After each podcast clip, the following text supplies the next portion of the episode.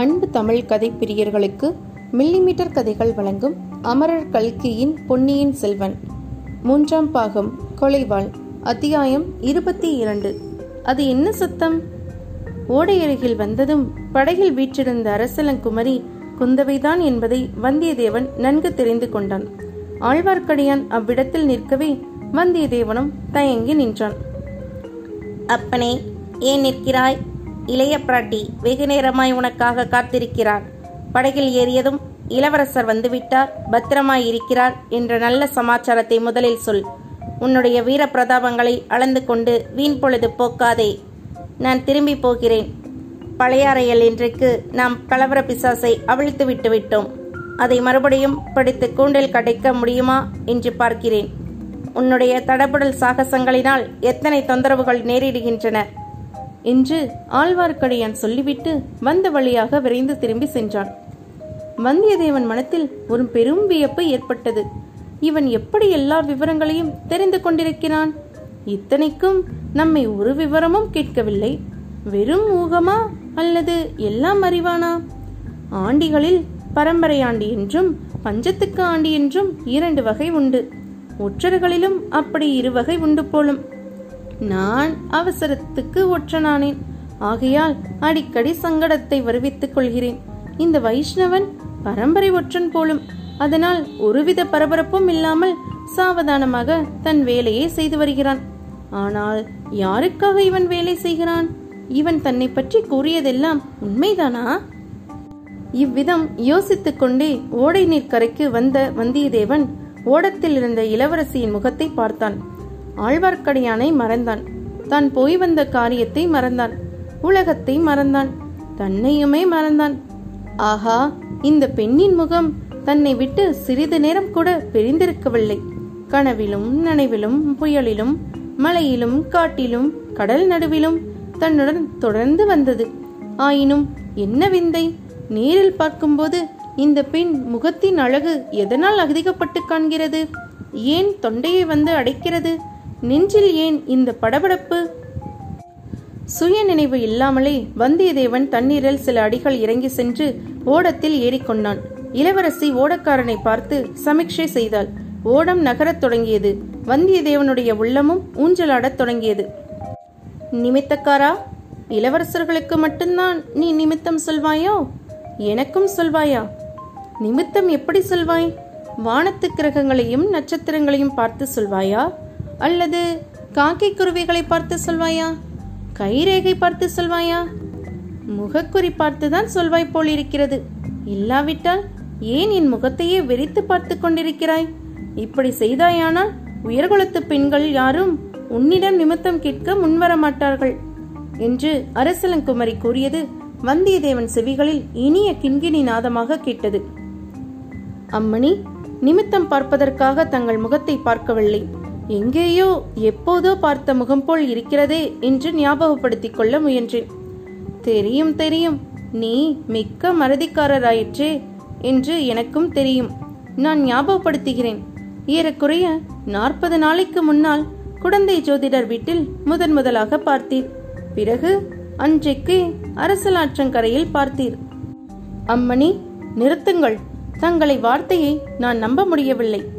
நாற்பது நாளைக்கு முன்பதானா தங்களை முதன் முதலாக பார்த்தேன்? நாற்பதானாயிரம் ஆண்டுகளுக்கு முன்னால் பார்க்கவில்லையா? நூறு நூறு ஜென்மங்களில் நூறாயிரம் தடவை தங்களை பார்க்கவில்லையா? மலையடைவாரத்தில் பார்க்கவில்லையா? குன்றின் உச்சியிலே பார்க்கவில்லையா? நீர் சுனையின் ஓரத்தில் பார்க்கவில்லையா? அடர்ந்த காட்டின் மத்தியில் கொடும் புலியினால் துரத்தப்பட்டு ஓடி வந்த தங்களை நான் காப்பாற்றவில்லையா? வேலெறிந்து அந்த புலியை கொல்லவில்லையா? அப்போது நான் காட்டில் வேட்டையாடி திரிந்த வேடுவனாயிருந்தேன். விதவிதமான வர்ண சிறகுகள் உள்ள அழகழகான கிளிகளை வலை போட்டு பிடித்து கொண்டு வந்து கொடுத்தேன். தாங்கள் அந்த கிளிகளை என்னிடமிருந்து வாங்கிக் கொண்டு வானத்தில் பறக்க விட்டுவிட்டு கலகலவென்று சிரித்தீர்கள். ஒரு சமயம் நான் மீன் பிடிக்கும் வளைஞனாயிருந்தேன். தூர தூரங்களில் உள்ள ஏரிகளுக்கும் ஆறுகளுக்கும் சென்று வெள்ளி மீன்கள் தங்க மீன்கள் மரகத மீன்களை பிடித்து கொண்டு வந்து கொடுத்தேன். அவற்றை தாங்கள் வாங்கிக் கொண்டு மறுபடியும் ஓடும் தண்ணீரில் விட்டு அவை துள்ளி நீந்தி செல்வதை பார்த்து மகிழ்ந்தீர்கள். தொலைதூரங்களில் உள்ள கடல்களுக்கு சென்று கடலின் ஆழத்தில் மூச்சை பிடித்து முழுகி முத்துக்களையும் பவளங்களையும் சேகரித்து கொண்டு வந்து கொடுத்தேன். தாங்கள் அவற்றை கையினால் அலைந்து பார்த்துவிட்டு ஊரிலுள்ள சிறுவர் சிறுவிகளை அழைத்து அவர்களுடைய சின்னஞ்சிறு கைகளிலே முத்துக்களையும் பவளங்களையும் சுரிந்து அனுப்பினீர்கள். முன்னூறு வருஷங்கள் வளர்ந்த இலந்தை மரத்திலிருந்து முப்பது ஆண்டுகளுக்கு ஒருமுறை விளையும் இலந்தை கனியை காத்திருந்து பறித்து வந்து தங்களிடம் சமர்ப்பித்தேன். அதை தாங்கள் வளர்த்த நாக்கணவாய் பறவைகளுக்கு கொடுத்து அது கனியை கொத்தி கொத்தி தின்னுவதை பார்த்து கழித்தீர்கள் தேவலோகத்துக்கு போய் அங்குள்ள மந்தார மலர்களையும் முன்மொழிந்தேன். எங்கள் கொள்ளை வெளியில் பூக்கும் முல்லை மலரின் அழகுக்கும் மனத்துக்கும் இவை ஈடாகுமா என்று சொல்லிவிட்டீர்கள். தேவேந்திரனிடமிருந்து அவன் அணியும் ஒப்பில்லா ரத்தின ஹாரத்தை வாங்கிக் கொண்டு வந்து கொடுத்தேன். ஒழுக்கமற்ற இந்திரன் அணிந்த மாலையை நான் கையினாலும் தொடுவேனா என்று சொல்லிவிட்டீர்கள். கைலாசகத்துக்கு சென்று பார்வதி தேவியின் முன்னால் தவங்கடந்து தேவி பாதத்தில் அணியும் சிலம்பை வாங்கிக் கொண்டு வந்தேன். தங்கள் பாதங்களில் சூட்டி விடுவதாக சொன்னேன். ஐயையோ ஜெகன்மாதாவின் பொற்பாத சிலம்பு என் காலிலே படலாமா? என்ன அபச்சாரம்? திரும்ப கொண்டு போய் கொடுத்து விட்டு வா என்றீர்கள். போர்க்களத்துக்கு சென்று அறுபத்தி நாலு தேசங்களின் அரசர்களையும் வென்று அவர்களுடைய மணிமகுடங்களை எல்லாம் சேகரித்து கொண்டு வந்து தங்கள் முன் காணிக்கை செலுத்தினேன். தாங்கள் அந்த மணிமகுடங்களை கால்களால் உதைத்து தள்ளினீர்கள். ஐயோ தங்க தங்கள் மெல்லிய மலர்பாதங்கள் நோகுமே என்று கவலைப்பட்டேன். இளவரசி இவையெல்லாம் உண்மையா இல்லையா? அல்லது நாற்பது நாளைக்கு முன்பு முதன் முதலாக தங்களை நான் பார்த்ததுதான் உண்மையா? என்றான் வந்தியத்தேவன். அப்படியும் அவன் பேசி முடித்து விட்டதாக காணப்படவில்லை. தேவி இன்னொரு ஞாபகம் வருகிறது. ஒரு சமயம் வெள்ளி ஓடத்தில் நாம் ஏறி தங்கப்பிடி போட்ட தந்த துடுப்புகளை பிடித்துக்கொண்டு வானக்கடலில் வெண்ணிலா அலைகளை தள்ளிக்கொண்டு பிரயாணம் செய்தோம் என்று ஆரம்பித்தான். ஐயையோ இந்த நிமித்தக்காரனுக்கு நன்றாய் பைத்தியம் பிடித்து விட்டது போலிருக்கிறது படகை திருப்பி கரைக்கு கொண்டு போக வேண்டியதுதான் என்றாள் இளவரசி. இல்லை தேவி இல்லை. சற்று முன்னால் இந்த ஓடைக்கரைக்கு வந்து சேரும் வரையில் என் அறிவு தெளிவாகத்தான் இருந்தது. இல்லாவிட்டால் இந்த பழையாறை நகருக்குள் பிரவேசிப்பதற்கு நான் உபாயம் கண்டுபிடித்திருக்க முடியுமா? மதுராந்தக தேவரிடம் நிமித்தக்காரன் என்று சொல்லி அதை நம்பும்படியும் செய்து அரண்மனைக்கு வந்திருக்க முடியுமா? வைத்தியர் மகனிடமிருந்துதான் அவ்வளவு எளிதில் தப்பி வந்திருக்க முடியுமா? இந்த படகில் ஏறி தங்கள் திருமுகத்தை பார்த்தவுடனே தான் மது உண்டவனைப் போல் மதிமயங்கி போய்விட்டேன் என்று சொன்னான் வந்தியத்தேவன். ஐயா அப்படியானால் என் முகத்தை தாங்கள் பார்க்க வேண்டாம். இந்த ஓடையின் தெளிந்த நீரை பாரும் நீல வானத்தை பாரும் ஓடைக்கரையில் வானலாவி வளர்ந்திருக்கும் மரங்களை பாரும் அரண்மனை மாடங்களை பாரும் பளிங்குக்கல் படித்துறைகளை பாரும் இந்த ஓடையில் பூத்திருக்கும் ஆம்பல் மலர்களையும் செங்கழநீர் பூக்களையும் பாரும் அல்லது இந்த செவிட்டு ஓடக்காரனின் முகத்தையாவது சற்றே பாரும் அவ்விதம் பார்த்து கொண்டே தாங்கள் போன காரியம் என்ன ஆயிற்று? காயா பழமா? என்று சொல்லும். இளவரசரை அழைத்து வந்தீரா?